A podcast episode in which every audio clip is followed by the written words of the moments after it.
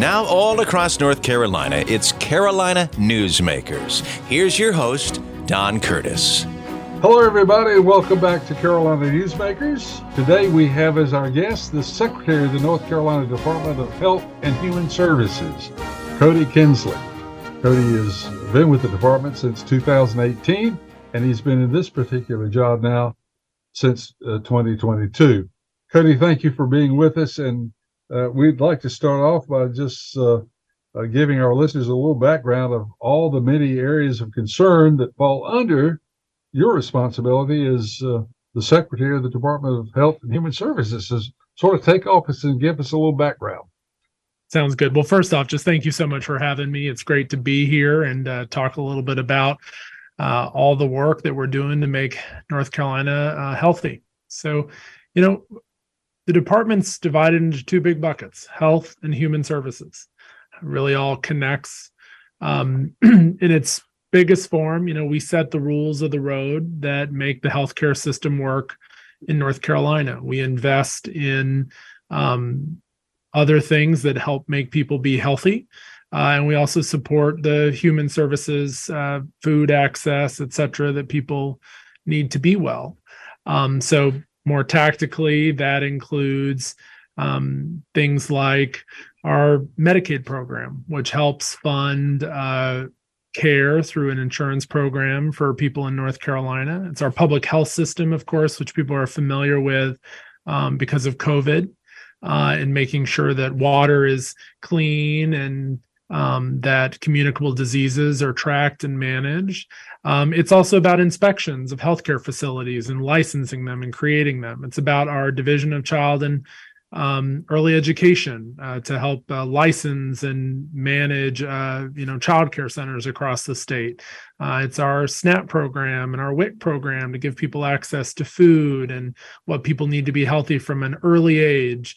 Uh, it's also about our state psychiatric facilities that provide care for people with the most complex psychiatric needs in the state all in the department has 18,000 staff and a budget of about 28 billion dollars uh, and we touch the life of every north carolinian uh, many times uh, and often quietly with people out noticing but all with the goal of how do we make north carolina healthy and well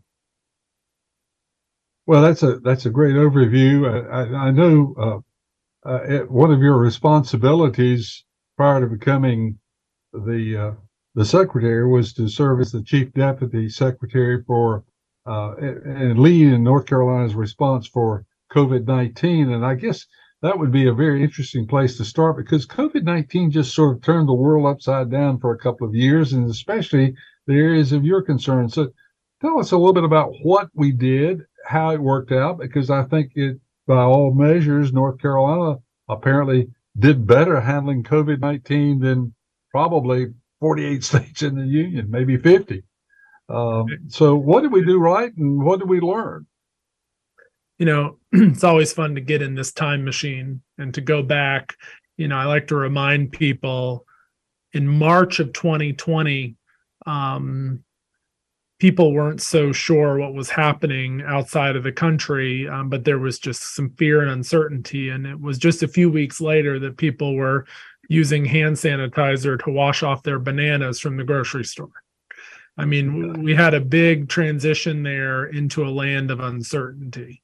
And that's really what COVID was. It was a lot of uncertainty that we progressed through and that we learned and developed responses to it. Um, and we were building towards a set of tools to allow us to manage COVID so that it doesn't manage us. Um, in the earliest days, it was about PPE and having access to the protection equipment, um, both in the healthcare setting, but then broadly that helps uh, limit transmission of disease. Um, and then once testing became available, it was about scaling access to testing. Um, and then, of course, the big breakthrough on vaccinations um, and being able to roll out a vaccination campaign and then treatment to give people access to treatment when they got um, ill and severely ill to prevent that illness. You know, for each individual um, process we went through, um, you know, we had to build out major operational things, you know, but part of what led us through all of that work was building really clear dashboards and data infrastructure to understand who we were serving, who we were reaching, how we were partnering with people um, to build a retail infrastructure unlike anything that had ever been built before.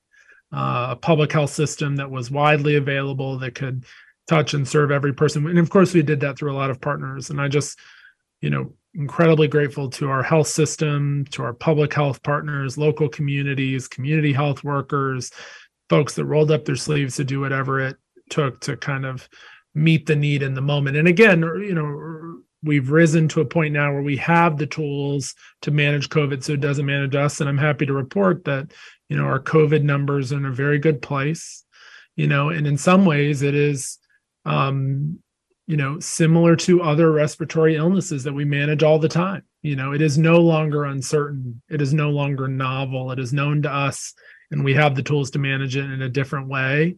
Um, and it also reinforces the importance of being vigilant for diseases. You know, we had a smaller blip on the screen with a disease called mpox that impacted people differently um, last year, but a lot of the same tools and process for a smaller group of folks we had to um, turn back on. And, and, managing outbreaks is part of our bread and butter business. This is what we do. But this was a particularly um, frightening and large one that, again, the biggest credit goes to North Carolinians, their, their resilience to manage through this, to adapt to an evolving environment, and to do so well through it all.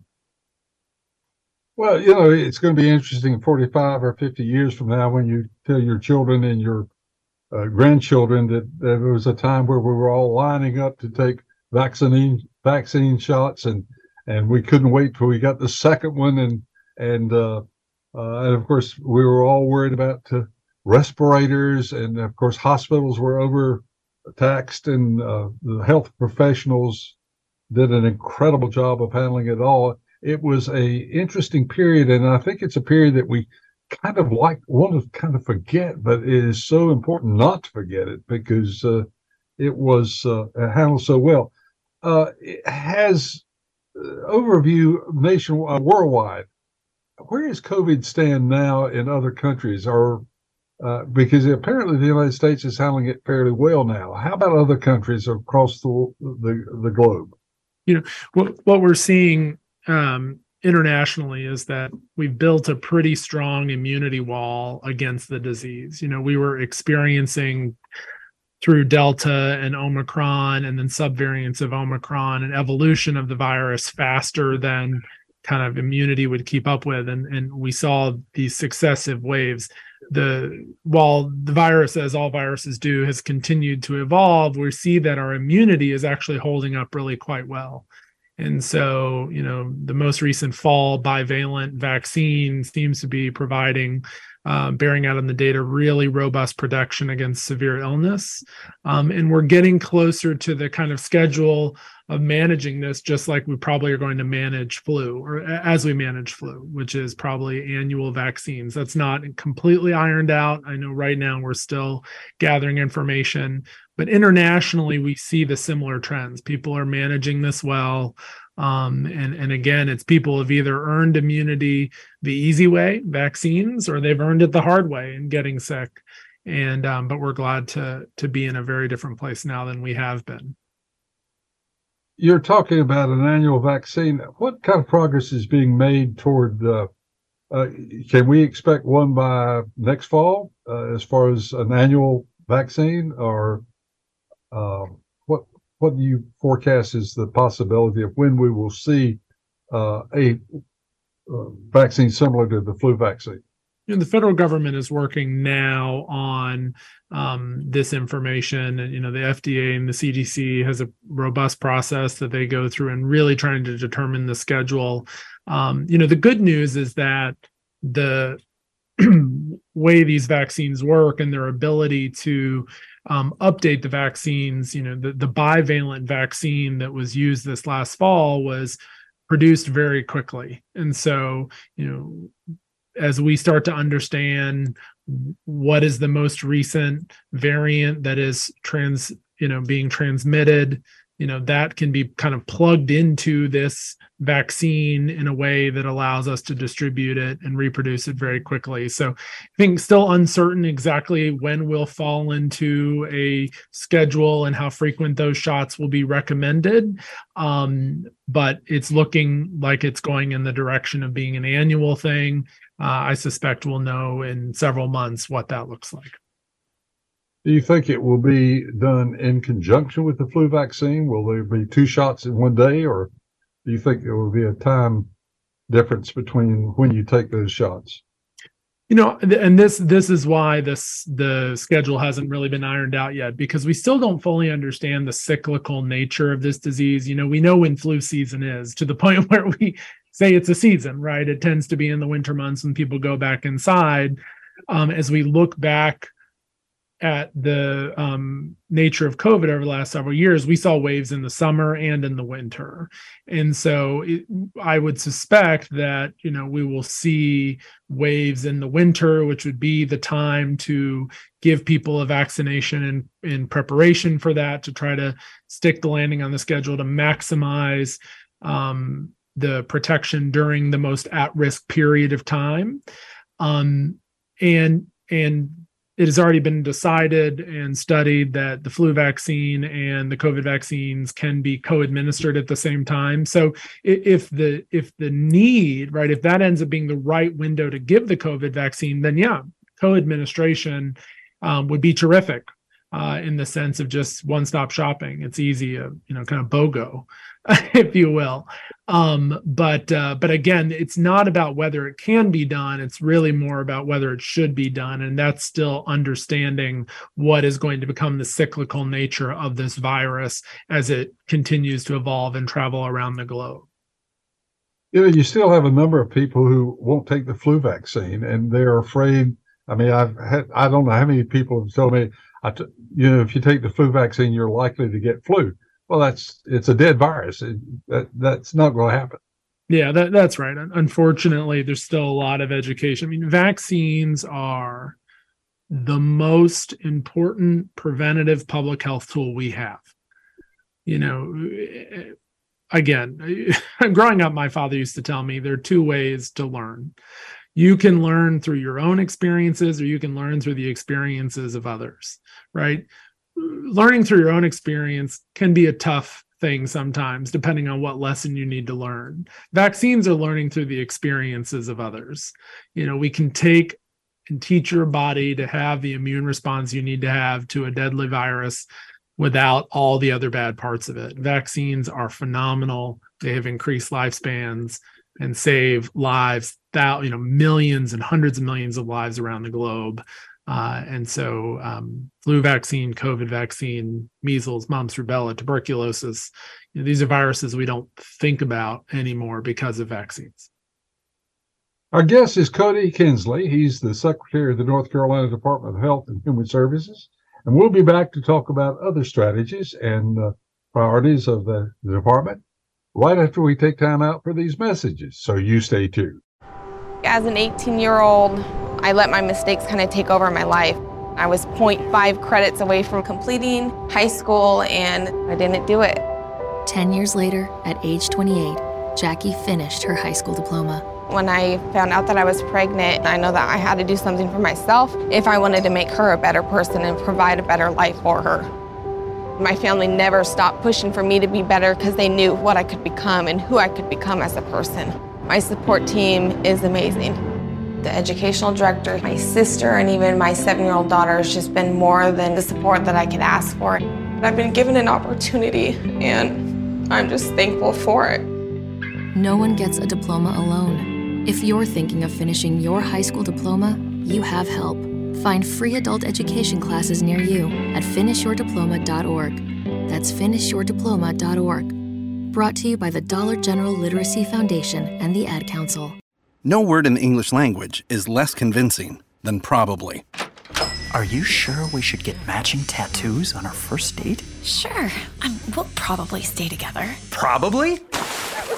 It's been 23 minutes since I ate. I can probably swim. Uh, you should wait 30 minutes. Mm, okay, now tell me what to do. Cannonball! cramp! Oh, I have a cramp. I can probably hit the green from here. Probably. Can I get a mulligan? Ready to go? Hey, are you sure you're okay to drive? Yeah, I'm pretty sober. Yeah, I'm probably okay. Probably okay isn't okay, especially when it comes to drinking and driving. If you're drinking, call a cab, a car, or a friend. Buzz driving is drunk driving. A message brought to you by NHTSA and the Ad Council. Watch out! you got me! The galaxy is safe once again. In the pretend universe, kids play with pretend guns. In the real world, it's up to us to make sure they don't get their hands on a real gun. If you have a gun in the house, keep it locked, unloaded, and stored separately from ammunition. Safe gun storage saves lives. Learn how to make your home safer at endfamilyfire.org. That's endfamilyfire.org. Brought to you by End Family Fire, Brady, and the Ad Council. Carolina Newsmakers continues, and once again, here's Don Curtis. We're back on Carolina Newsmakers. Our guest is Kody Kinsley. We've had a very interesting program talking about the North Carolina Department of Health and Human Services, which he is the uh, uh, serving now as the secretary of that department. We talked earlier in the first segment about uh, COVID 19 and the lessons we learned. And if you missed that segment, you might want to go back and listen to it uh, by going to carolinanewsmakers.com. We'll talk about that later on. But uh, right now, as we promised at the end of the last session, the General Assembly is in action, and of course, they're working on the budget. And uh, you've got lots of needs and lots of wants and lots of things to worry about. So, what are some of your priorities, and where do you think the General Assembly is going with those priorities uh, at, at this point in the game? Well, I'll start with the one that we probably spent the most time talking about, which is behavioral health and resilience. I mean, I have been traveling across the state with uh, Senator Jim Burgin, uh, who's one of our chairs um, for uh, health and health appropriations in the Senate. Um, and we've been joined by countless other legislators everywhere we go doing mental health town halls. Uh, I, I, don't go over to the legislature without hearing people talk about the importance of mental health time and time again, whether it's uh, investing in children and their mental health or adults. Uh, I think everybody's been touched by this. And so I am uh, hoping for some really once in a generation investments in mental health. And, you know, the governor has outlined his recommendations of what that should look like and, in our billion dollar plan. Again, encourage people to look at that. Um, but, you know, from increasing rates to shoring up the crisis system to giving people a place to go when they're in crisis and preventing behavioral health illnesses in the first place, there's so much more we can be doing in North Carolina and we need to do in North Carolina. It's a smart investment for people. The 2nd talking about yeah, go, go right ahead. Oh, just, please continue. Uh, the the second big area for us is supporting child and family well-being. And so in addition to the mental health aspects for children you know early intervention for kids you know supporting early education and high quality early education which is a triple play. It helps people be it helps kids have um, uh, health across their lifespan. It helps parents work and helps businesses thrive um, you know, closing the gap. You know, we see uh, black babies dying two and a half times more often than white babies um, in childbirth. Closing that infant mortality gap is a big investment for us. Making sure that kids at a young age have access to food, an essential building block for health and well being. So, those are big um, priorities for us this session. And then, last but certainly not least, is really investing in our caregiving workforce, whether that's nurses or healthcare providers, childcare um, workers or direct support professionals um, to serve individuals with disabilities. And of course, our own staff of the department, we have a 28% vacancy rate. Um, you know, these are huge investments for us. So we've got a lot of priorities. Um, but again, I'm very hopeful there is a lot of shared um, voice among people in the recognizing you know, our healthcare system stepped up and saved lives over the last several years we got to pay it forward and reinvest in that so we can have a healthy future ahead. We touched earlier on Medicaid expansion, which is going to occur in North Carolina. Uh, go back over just how important that is and how many dollars are going to be involved from the federal government that uh, other states have had the benefit of for some time. Now we will. you know, I like to say for Medicaid expansion, the dollars just make sense. And we're talking about about $8 billion a year of federal money at no additional state taxpayer cost coming into North Carolina. Uh, $4.8 billion for um, insurance coverage for about 600,000 people. Uh, and then another 3.5 ish billion dollars for shoring up the hospitals and the safety net. Think about what that would do for rural health. Think about what that would do for healthcare businesses that are currently serving people that don't have insurance. You know, I think back to my own life. I grew up in North Carolina without health insurance. I know firsthand the experiences of going to a um, provider on a sliding scale of watching my parents struggle with the decision on when to take me to the doctor. Um, these are challenges that 1.2 million people in North Carolina face every day. Medicaid expansion would draw so much resource into North Carolina um, for the health system that we're going to invest in making people better. Uh, and most importantly, I think about the the 600,000 stories that will change with it. And I'm so happy to um, see it moving forward. And I look forward to getting it done. You know, one of the problems I'm sure you wrestle with every day is the fact that North Carolina is really two states. We have the very progressive uh, 20 or so counties that uh, have great hospitals and great medical attention within, say, an hour of time many cases much closer than that.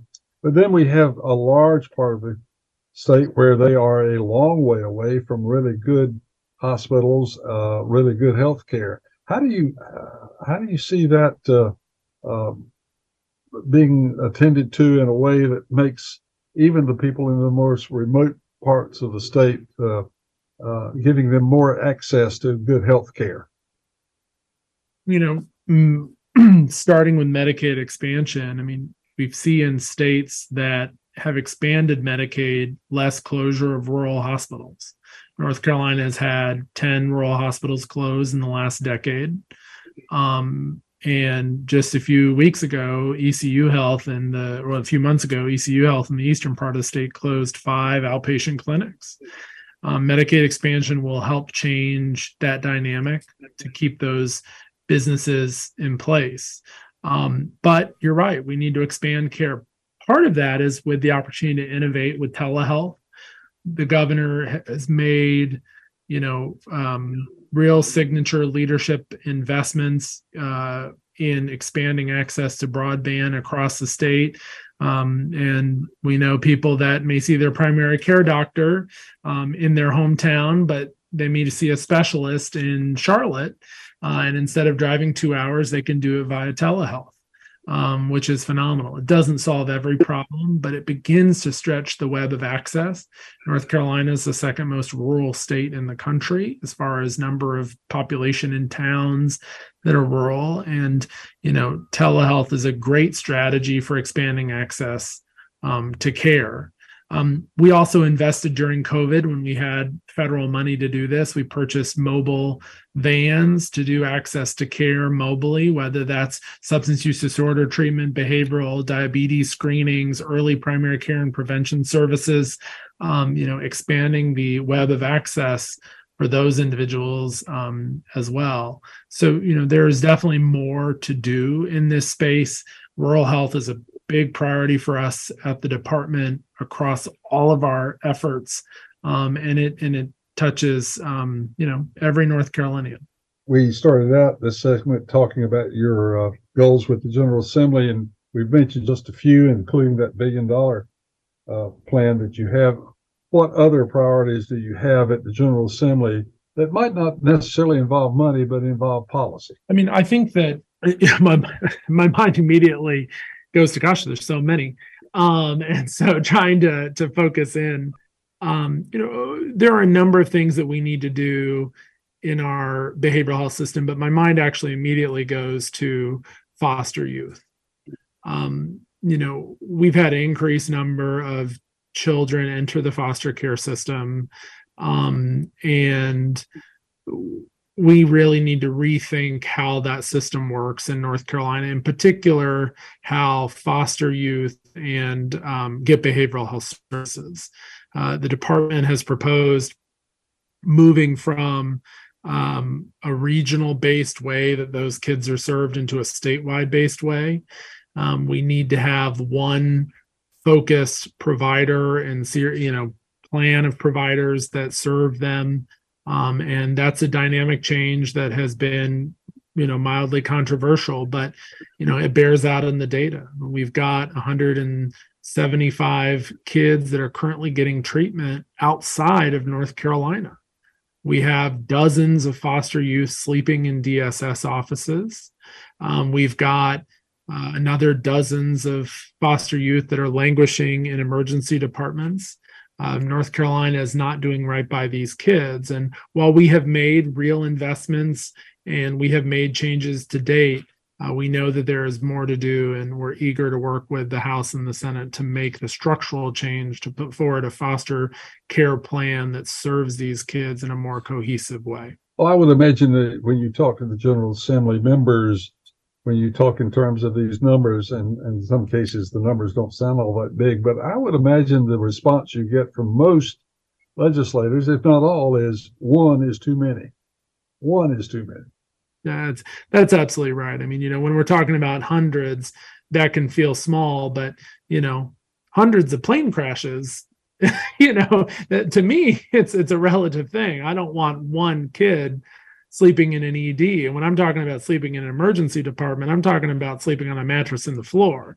You know, this is not a treatment, therapeutic, supportive environment, you know, and with the, you know, 12 to 14,000 foster youth in North Carolina, we can do better. You know, a couple weeks ago, I was with an organization called Say So, um, which is uh, about um, foster youth self advocating for their own future. And I was so inspired by these young young kids and young adults that have grown up in the foster system and who are you know such a bright part of north carolina's future um, and investing in them is a no-brainer for us for our long-term economic health and well-being and for their long-term well economic health and well-being. And you know we have got to do better by these kids well, you've got about 45 seconds to answer this question. We've talked about all sorts of things, ranging from the opioid crisis to the tobacco and alcohol use to behavioral health and mental health and so forth.